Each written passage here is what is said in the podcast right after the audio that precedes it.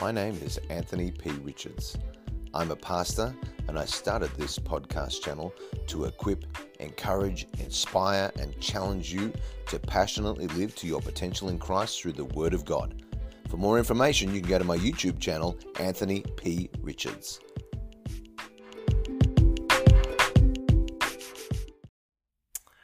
Well, welcome to uh, another day as we go through the Word of God and uh, looking forward to the continuation of our journey through the book of Matthew.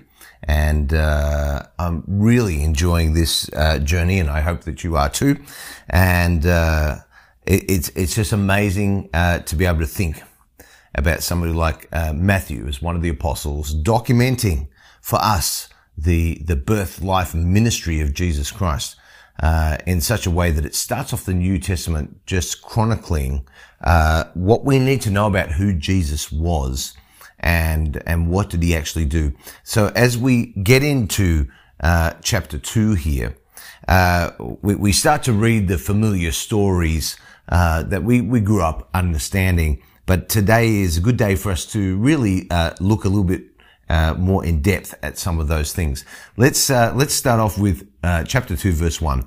Now, after Jesus was born in Bethlehem of Judea, in the days of Herod the king, behold, wise men from the east came to Jerusalem.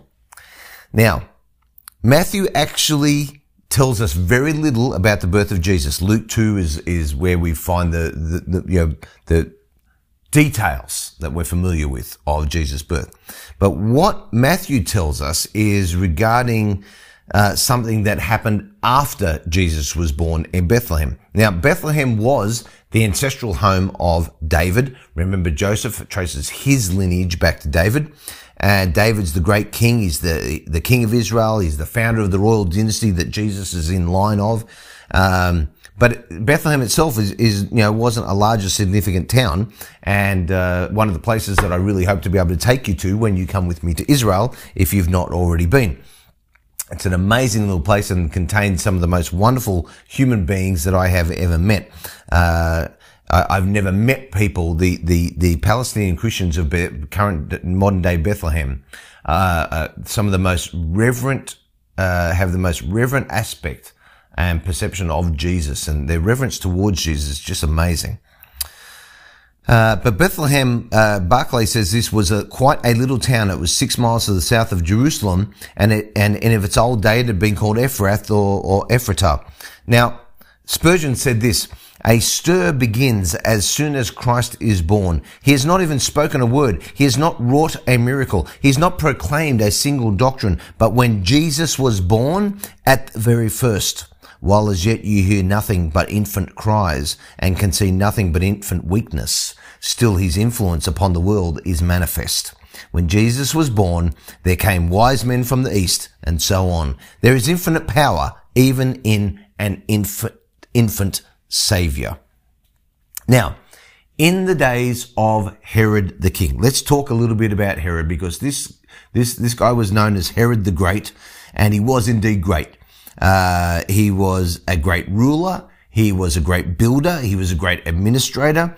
Uh, he was a great politician, but he was also uh, great, if you want to put it that way, for his cruelty.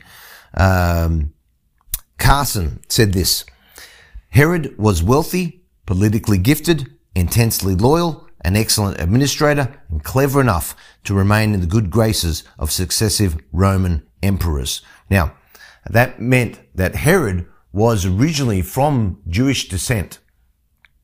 And he was then put in place to rule over Judea. His famine relief was superb, and his building projects, including the temple, begun in 20 BC were admired even by his foes.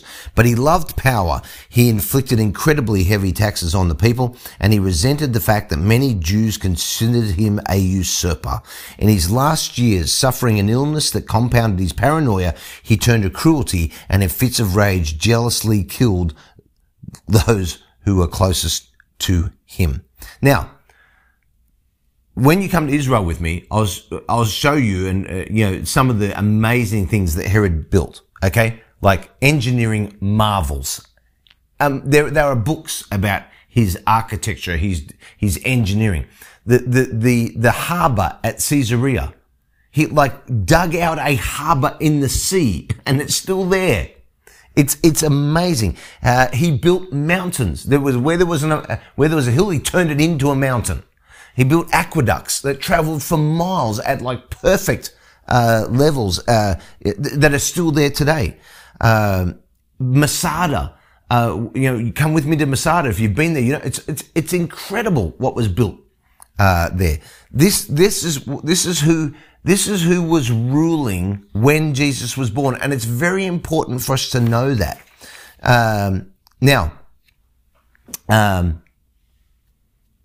wise men came, and and this is what this is what they did. Okay, they said. Um, where is he who has been born King of the Jews? For we have seen his star in the east and have come to worship him. Um, Barclay, Augustus the Roman emperor had said bitterly that it was safer to be Herod's pig than Herod's son.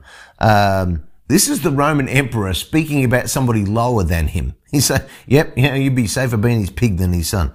Um, France says this, the reign of Herod also gives us chronological marking point. Jesus was born before the death of Herod the Great, which is probably to be dated close around 4 BC. The exact date of Jesus' birth is actually unknown. This is when the wise men came from the east. These travelers are called wise men. Uh, in ancient Greek is magoi. Uh, we sometimes refer to them as magi. Now, misconceptions. There's lots of misconceptions and legends about these wise men. Um, they were not kings. They were not three kings. They were wise men, which means they were astronomers. They were guided by the stars, and there and there wasn't only three. There was probably a whole lot of them. Okay, we, we, there's a reason why we think there's three, and we'll get to that in, a little bit. Uh, and they seem to have come not when Jesus was born, but probably several months, maybe up until two years later. Uh, Carson said this, in later centuries down to New Testament times, the term magi loosely covered a wide variety of men who were interested in dreams, astrology, magic, books thought to contain mysterious references to the future, and the like. Now, they were from the East, okay? Uh, which means that they would have been a, among those Jewish people who were exiled from Judah uh, and Israel centuries before.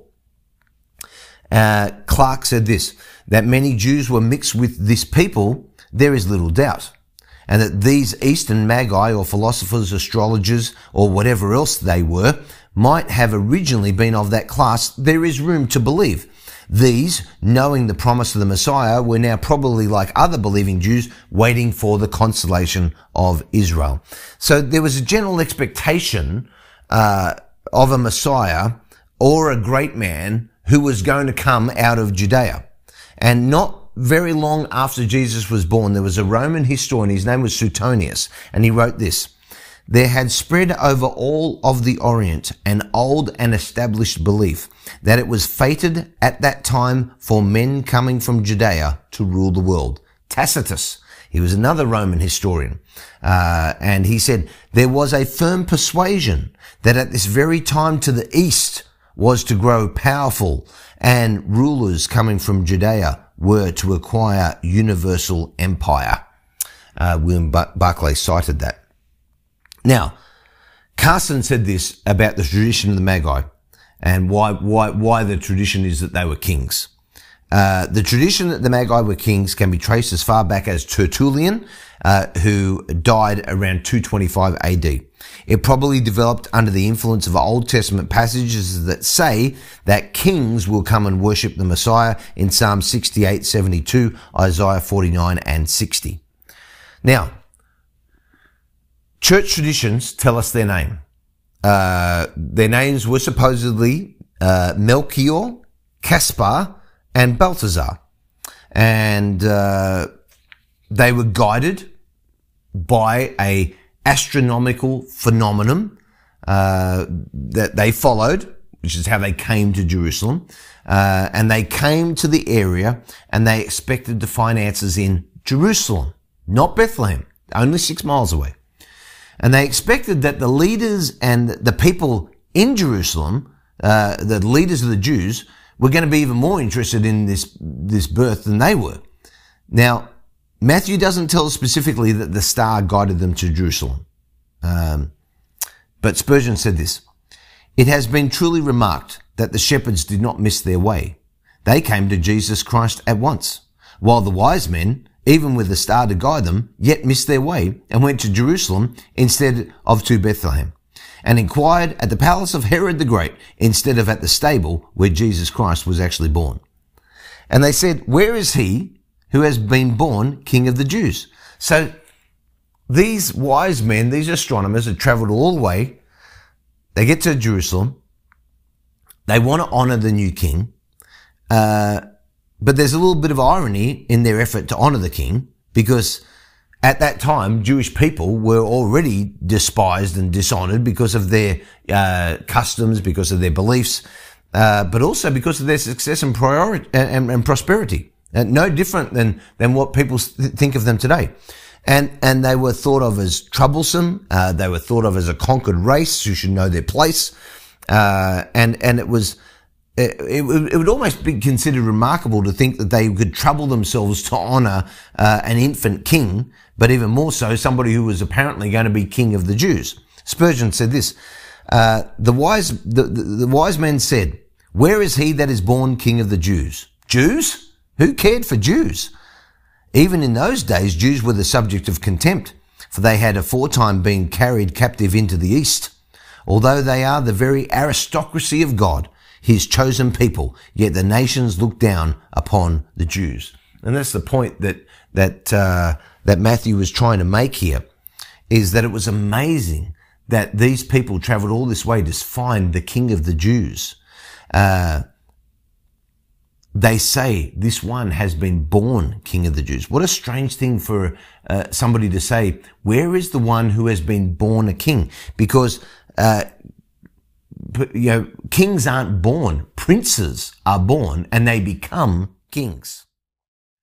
Now, the wise men said, uh, we have seen this star in the east.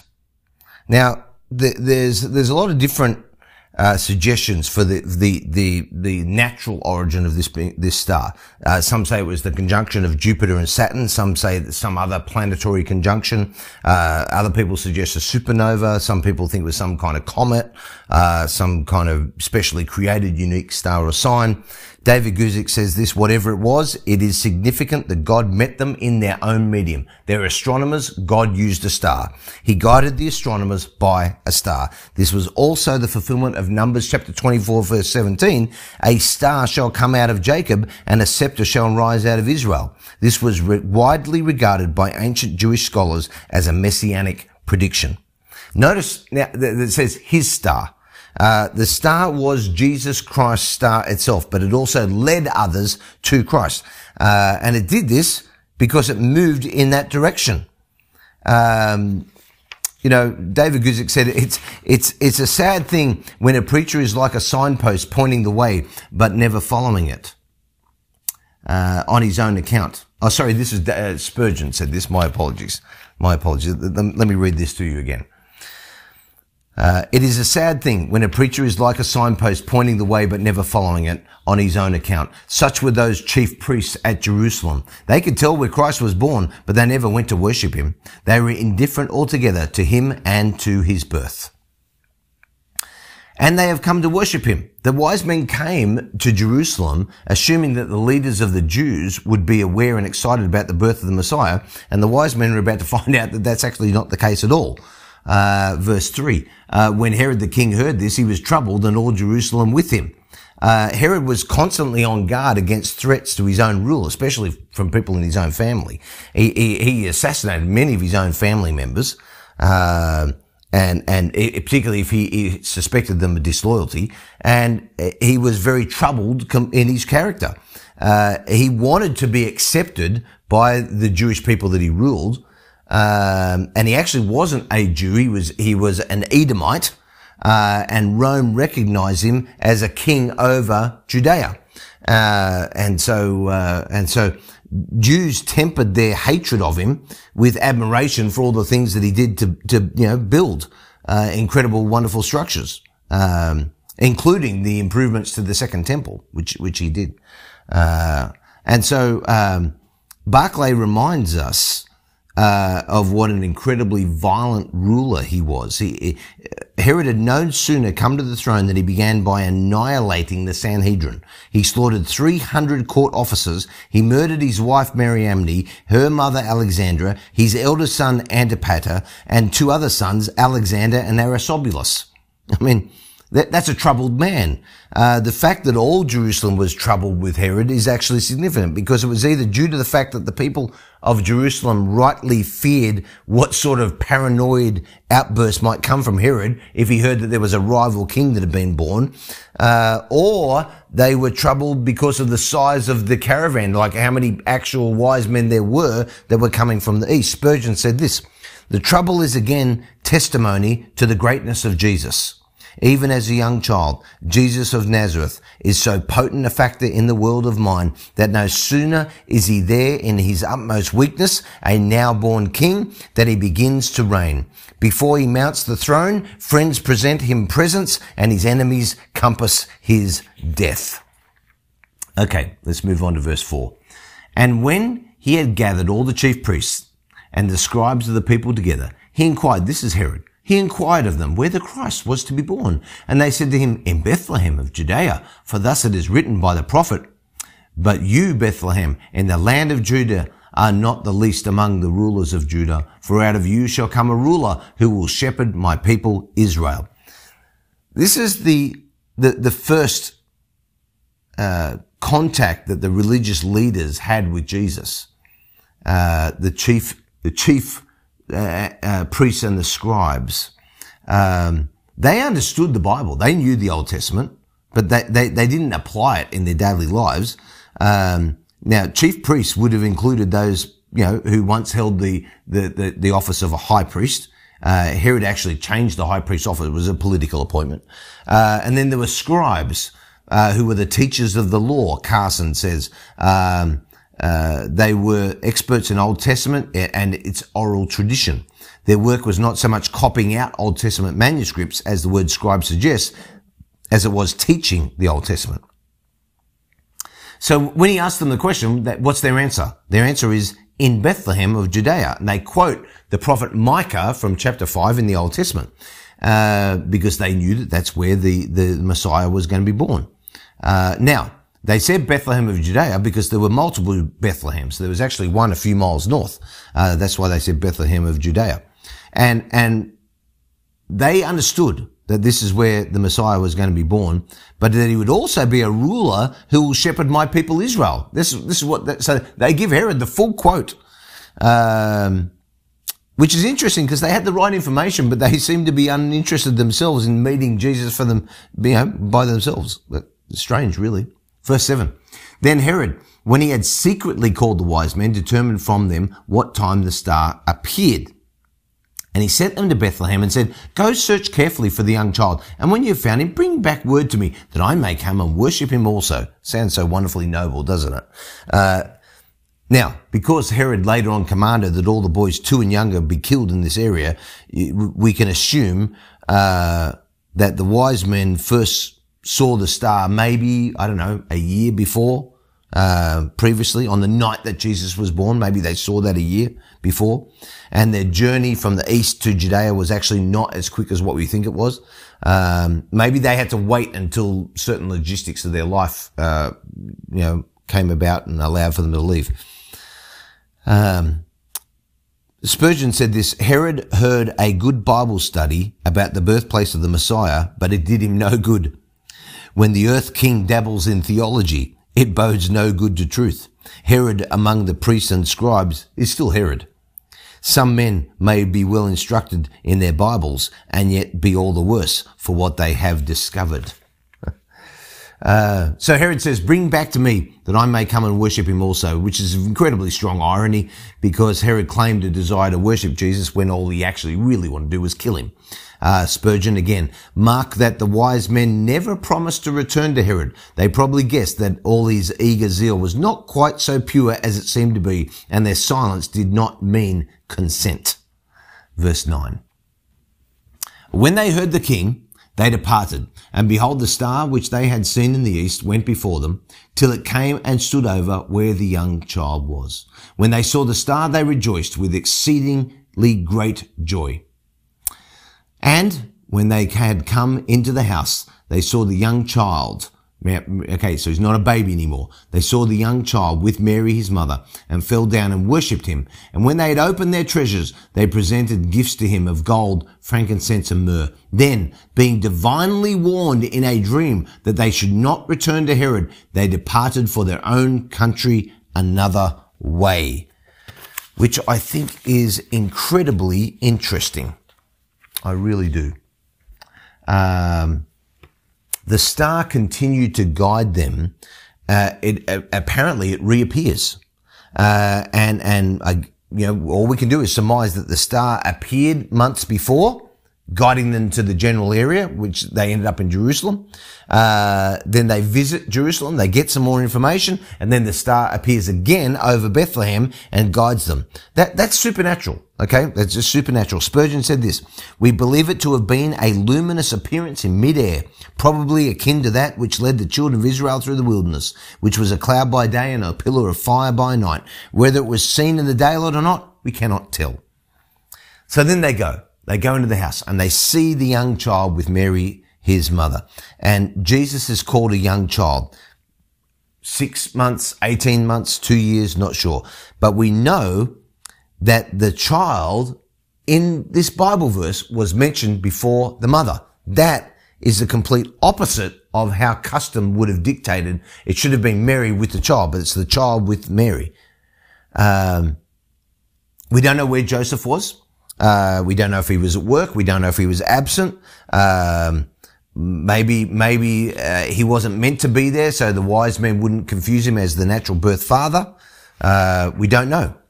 And then they open their treasures, uh, their, their, their, gifts, gold, frankincense, and myrrh. Now, it was very common, particularly in the East, uh, that you'd never appear before royalty without having an, an, an important gift to bring them.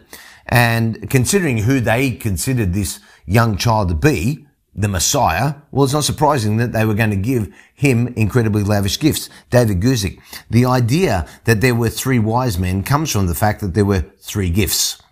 We may say that gold speaks of royalty, incense speaks of divinity, and myrrh speaks of death. Yet it is almost certain that the Magi did this unawares. They simply wanted to honor the king of the Jews. And they did this by presenting these gifts to him. They were not presented to Mary or Joseph, the gifts. They were presented to Jesus himself. That's very important. Uh, that, that, that's who we are to present ourselves to, to Jesus. Not to Mary, not to Joseph, not to other people, but to Jesus. Undeniably, the infant Jesus didn't use any of these gifts. The gold, the frankincense, and the myrrh. His parents would have used them uh, hopefully wisely, and they would have used them hopefully for his benefit and for, you know, and on his behalf. And it's the same uh, for us today. When, when we, when, when we give to Jesus our time, our lives, um, we actually don't give it to him. We give it to his people as he asks us to do uh, what he wants us to do. We, we give ourselves to Him to be used by Him to be used in the lives of others. And hopefully we use ourselves wisely as we listen to Him. Uh, Meyer says this, how useful this gold was to Joseph in following, in the following months. It helped him to defray the cost of the journey into Egypt and back and to maintain his precious charges there. The Heavenly Father knew what those needs would be and met them by anticipation. So they meet Jesus. They, what, what do they do? They fall down and worship him. More important than the gifts is the fact that they worship Jesus, which must have been incredibly uh, wonderful sight to see these wise men bowing before a young child. David Guzik notes the following. We see here three different responses to Jesus. One may say that all people respond in one of these three ways. Herod displayed an open hatred and hostility towards Jesus. The chief priests and scribes were indifferent toward Jesus, all while retaining their religious respectability. And the wise men sought out Jesus and worshipped him even at great cost. And when we compare the visit of the wise men to the earlier visit of the shepherds that you read about in Luke chapter 2 verses 15 to 20, you can see this. Jesus came to the Jew first, then to the Gentile. He came to the humble and the ignorant first, then the honorable and the learned. And he came to the poor first, and then to the rich. So, what's interesting is that these men were warned in a dream not to go back to Herod. So they departed for their country another way. Now, what's incredible about this is they were obedient to that of which they were warned about in their dream. Uh, they're obedient to a heavenly dream and they, and they leave and they don't go and become Herod's informants, which is what he wants them to do.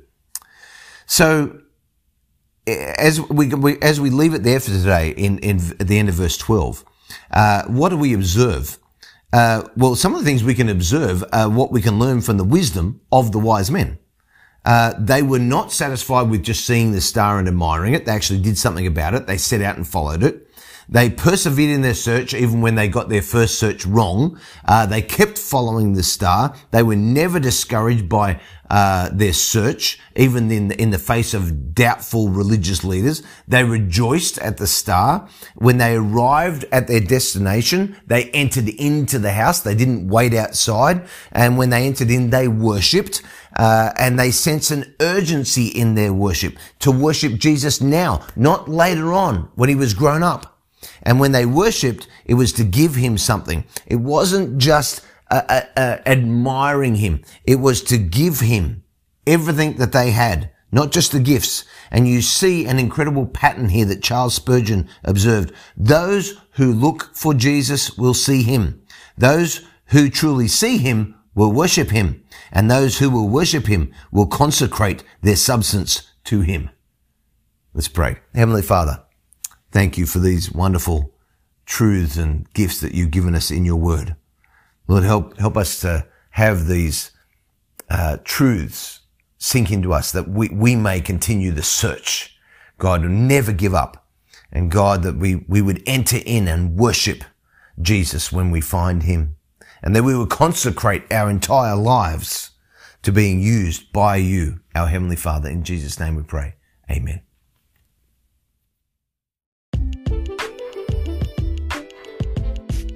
Thank you so much for listening. For more content, please don't forget to check out my YouTube channel, Anthony P. Richards. Have a great day.